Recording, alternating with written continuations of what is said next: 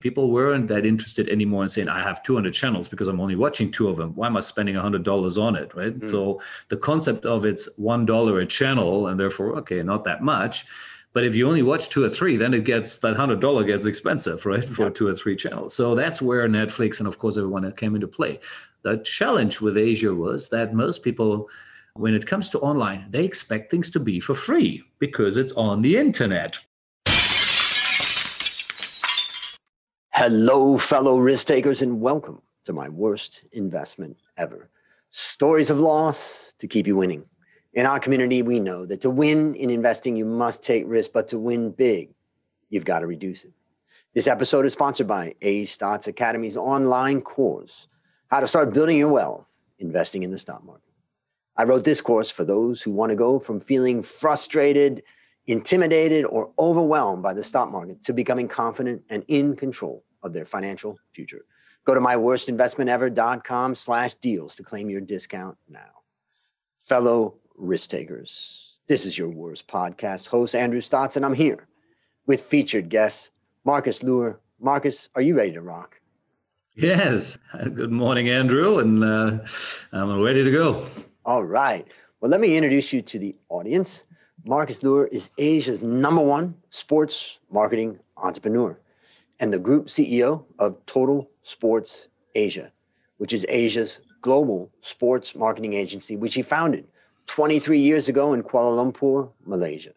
Marcus is a sought after industry expert and speaker and has been featured on CNBC, BBC News, Bloomberg Asia, regularly presents at major global sports conferences, and has contributed to many international newspapers and industry magazine articles.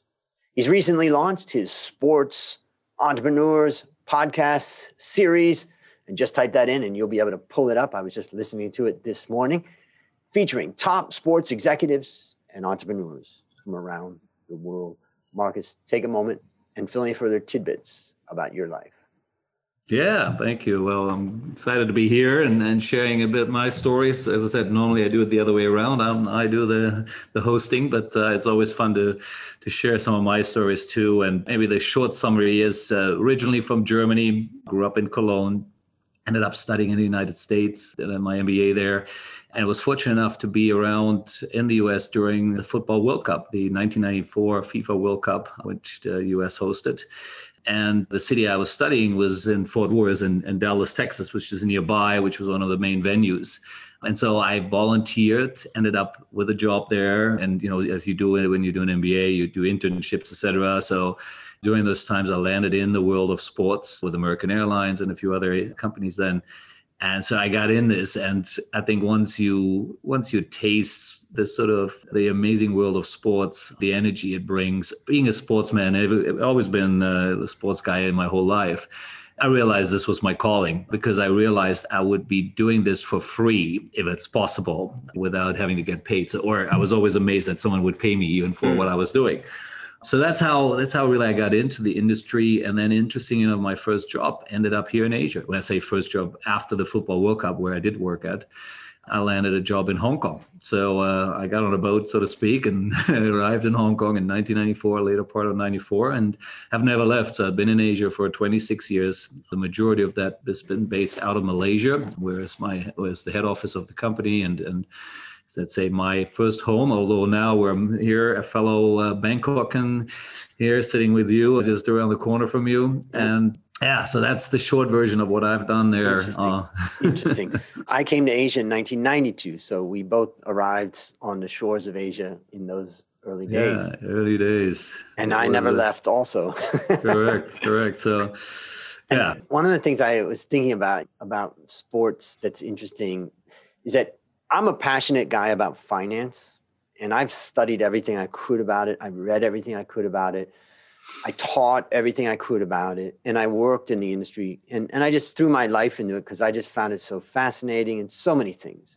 Hmm. And I have a friend of mine, and she was a ballerina at a young age and has devoted a lot of her youth to that. And one time she said to me, Man, you're a workaholic. And I said, you're a ballerina aholic. She's like, what?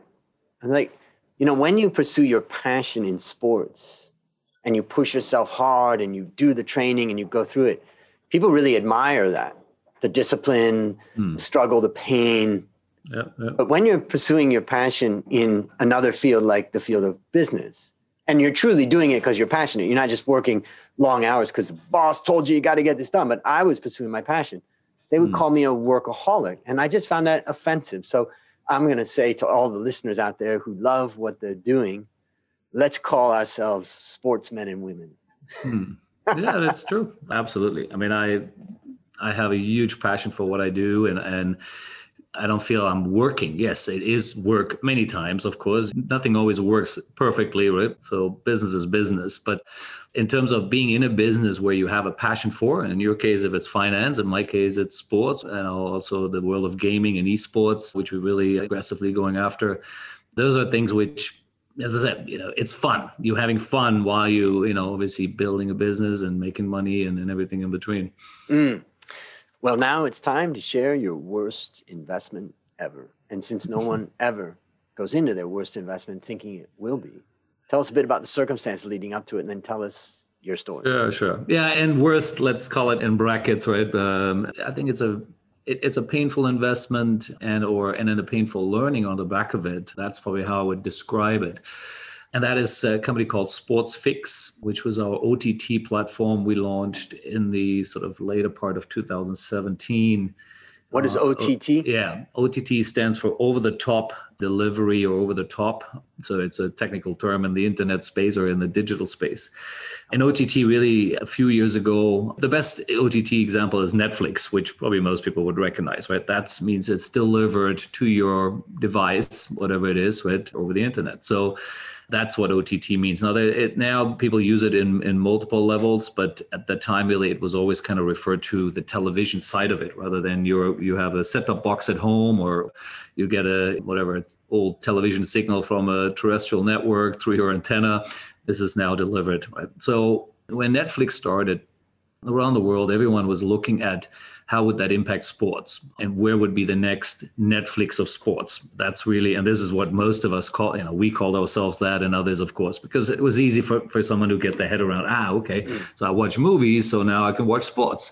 But the uh, same thing it's it's streamed and i can be on any device and on any platform out there. So this is sort of where where we started right? To me being in a a broker trader in the world of sports and sports TV rights, this was very obvious was the next big thing. And for us, it was an opportunity to get away from just, again, being the trading side of it where it's just a pure arbitrage game right? I buy something for a dollar i sell for a dollar 20 or i represent a rights holder and would sell it to a broadcaster. So here was the opportunity to say hey you know what? We can be a broadcaster. We can be the guy who puts the content out there but instead of having to find $100 million to do this, which is what you would need if you try to build a traditional broadcast platform, you can do it for single digits, right? That's the opportunity because the cost of building an OTT platform is a fraction of a, let's call it, you know, mm-hmm. building a full on TV station.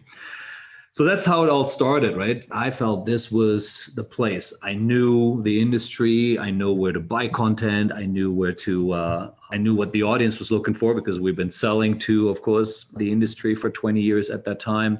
So it all seemed to be coming together. I want just, to invest with you right now. Exactly, exactly. So uh, you know, as I said, so we've ticked every box you can somewhat think of it was the hot thing and everything in between. So this is how it started, and this is why it was clearly a good idea. And until today, I think it is a good idea. But it also, as usual, we've all learned a few things, which I'll come to maybe later, why or what went wrong and what we did wrong there, right? So we did launch the platform. We put a team together. We threw some of our own money at it, and we also started to do some fundraising of, of external parties. So you know, we brought some external investors into it because, as I said, it was a great story. It wasn't mm-hmm. that complicated for someone to get their head around that. Okay, if you can be a Netflix of sports in Asia, even forget about the rest of the world, why wouldn't that work, right? So we got up up and running, build a team up very quickly, probably up to almost 20, 30 people at one point in time, based out of KL. And we launched the platform somewhat late, so early 2018, I think, in Malaysia first, and then sort of another probably six, seven, eight months later in Indonesia. So, but when it's coming back to you know what what then happened is that as much as the the concept and the idea made all the sense in the world we probably didn't know a few things yet at that time. And that's part of the learnings, I guess, coming out of it. Number one, we didn't really understand the consumption habit yet in Asia or in mm. our part of the world here of how people actually consume online content. And there is a huge difference.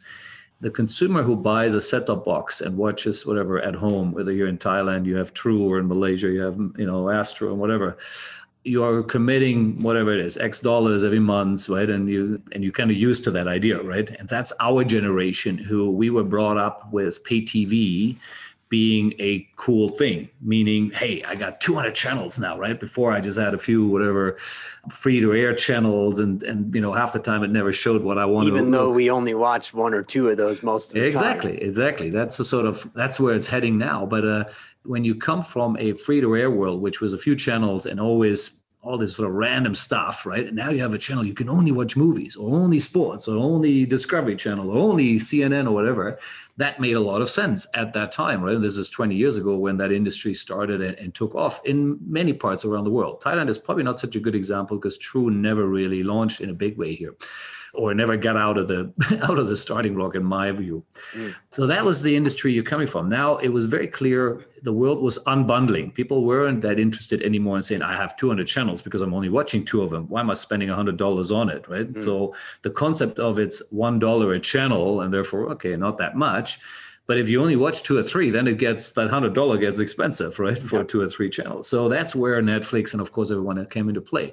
The challenge with Asia was that most people when it comes to online, they expect things to be for free because it's on the internet, right? So, yes, if they have a box and have this and that, fine. There's still pirated boxes out there. And, and that's part of the challenge actually True had here in, in Thailand that too many pirated boxes were here.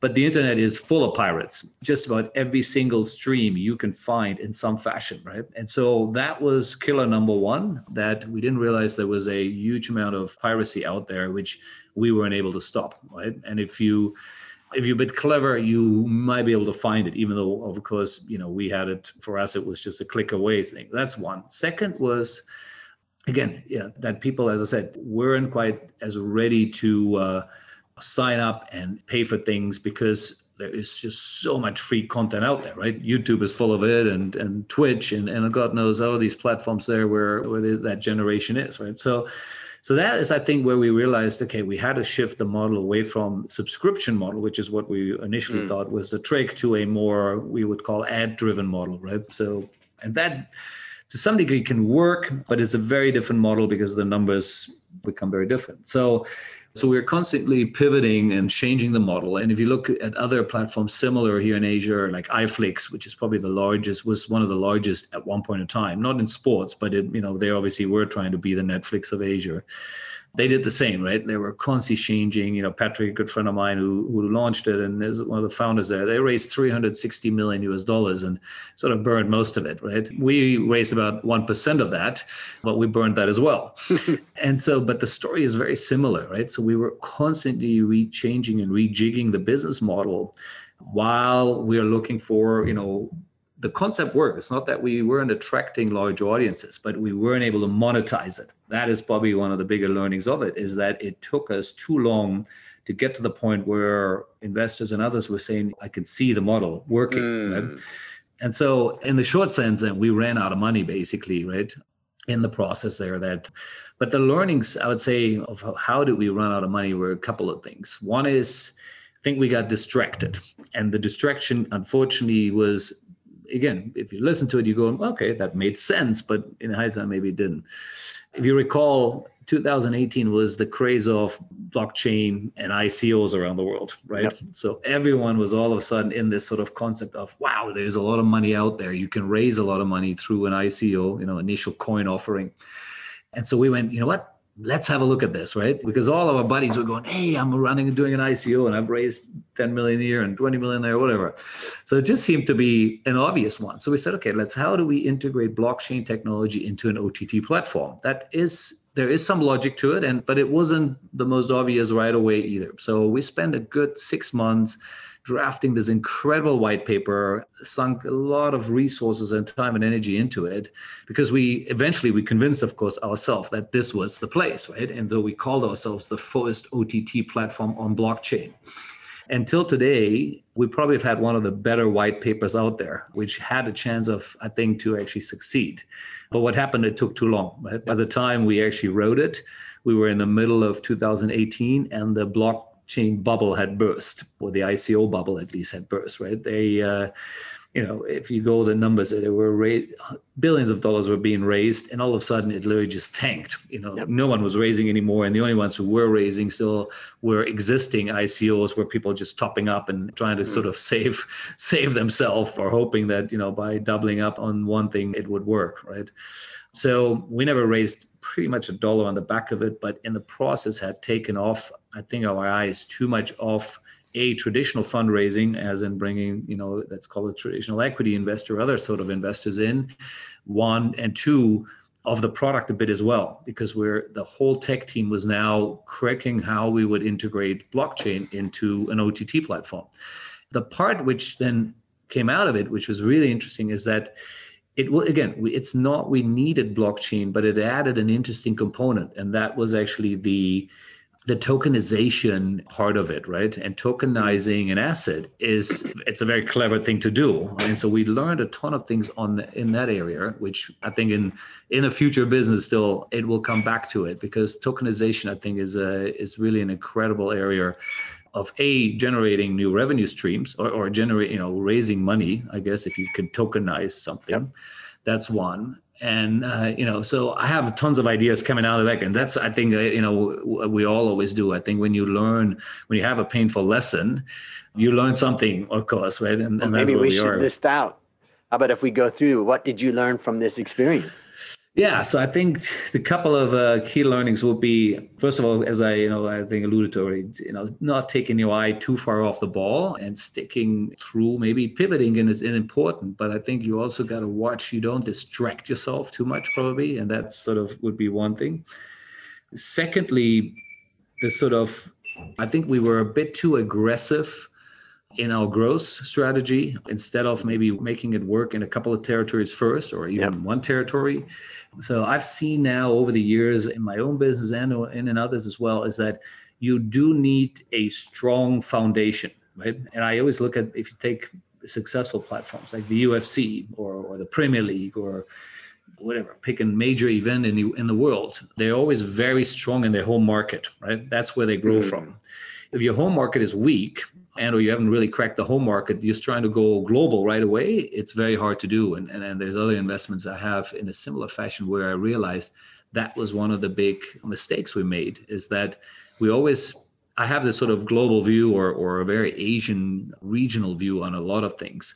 And that makes sense when you do it well in one country and then you multiply it so every time I did that, where I've you know was successful with one with a particular product or with a concept with an idea in in one country, and it worked, and then we multiply it. That makes sense, mm. right? Because then you have the, the leverage there.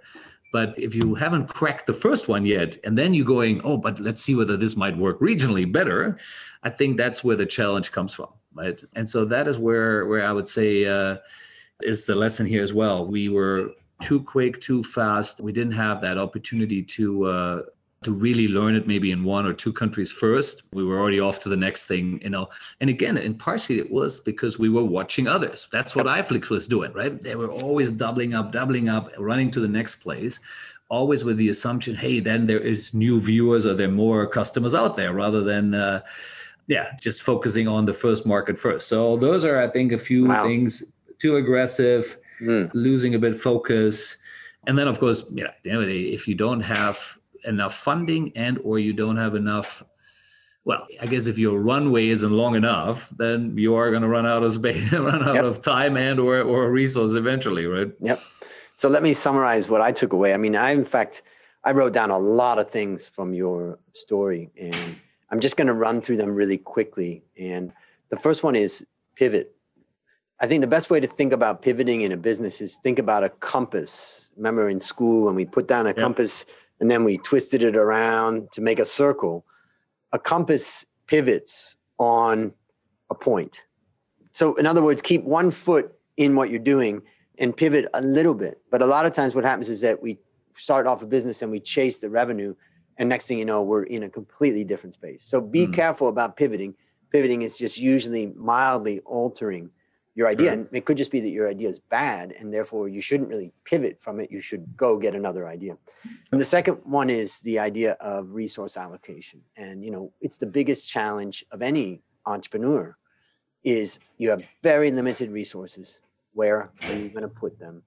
And your ultimate success or failure is going to be dependent on you at the top and how you allocate those resources. And that's such a challenge. The next one is the idea of test the market.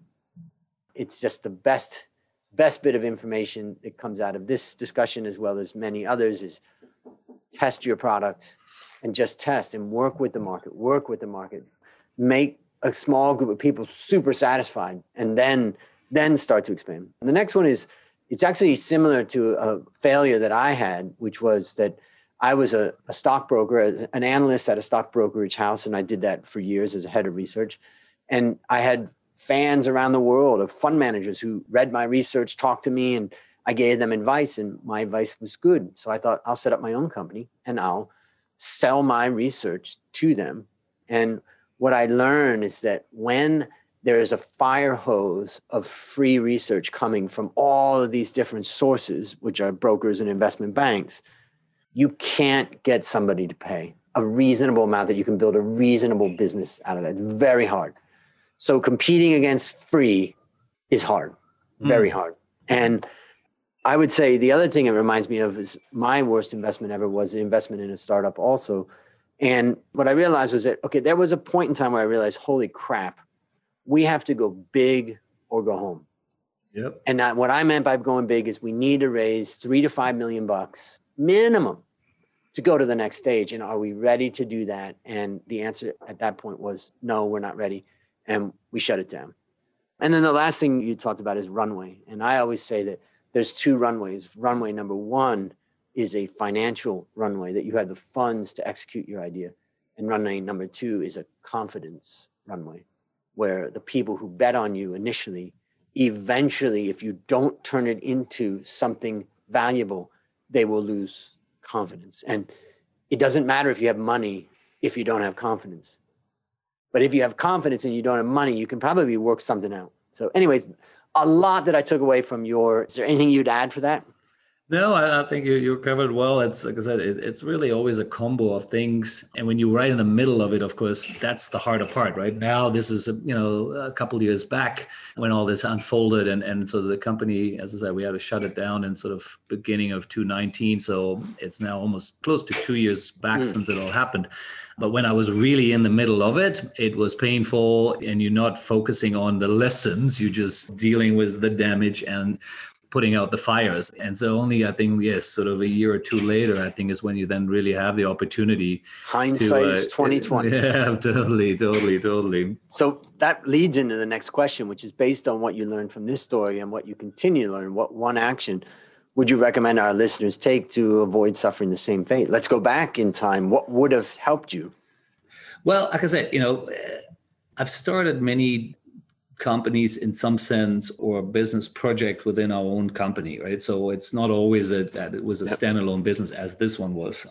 Most of the time it would be in a project within the company itself right? And so within it the company was always existing. We were we were just investing some money in a particular project. If that didn't work we shut the project down and we moved on right? The business continued. Maybe that just knocked the profitability for the year a bit but uh, it wasn't killing the company right?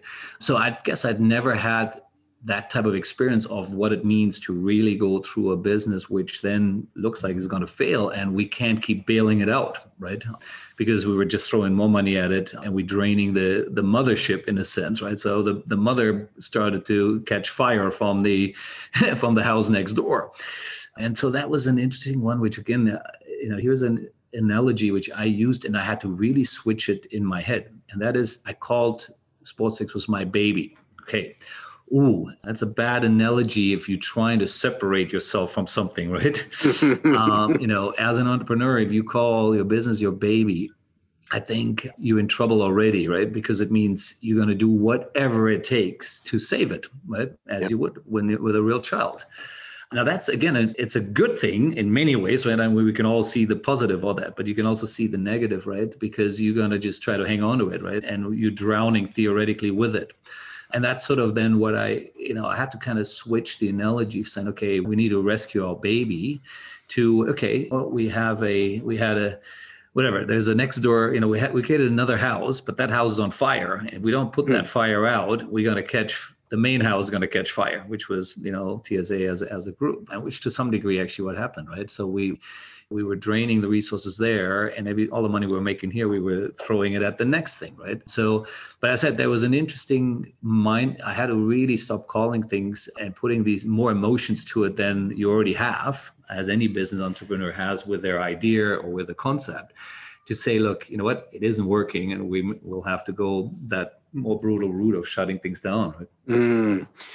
hey baby it's not your baby. Yeah correct so, last question What's your number one goal for the next 12 months?